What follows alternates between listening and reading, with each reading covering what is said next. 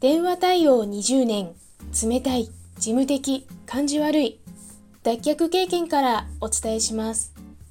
話し方、印象改善アドバイザー、久美です。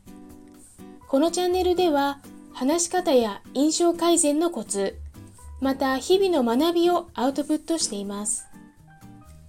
今日のテーマは、疲れない電車移動の仕方です。私は10年以上ジャズダンスやバレエを習っています。体づくりはもちろん、疲れにくい体の使い方も日々心がけています。疲れない電車移動の仕方3つのコツをご紹介します。1、電車の揺れに身を任す。力んでしまうと、より揺れを感じてぐらついてしまいます。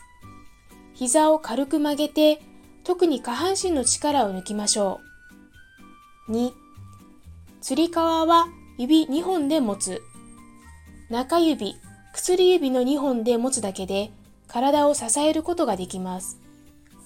5本の指でがっちり掴むより疲れないです。3、片足を外に開く。片方の足先を少し外側に向けると安定し、足の力みも逃げやすいです。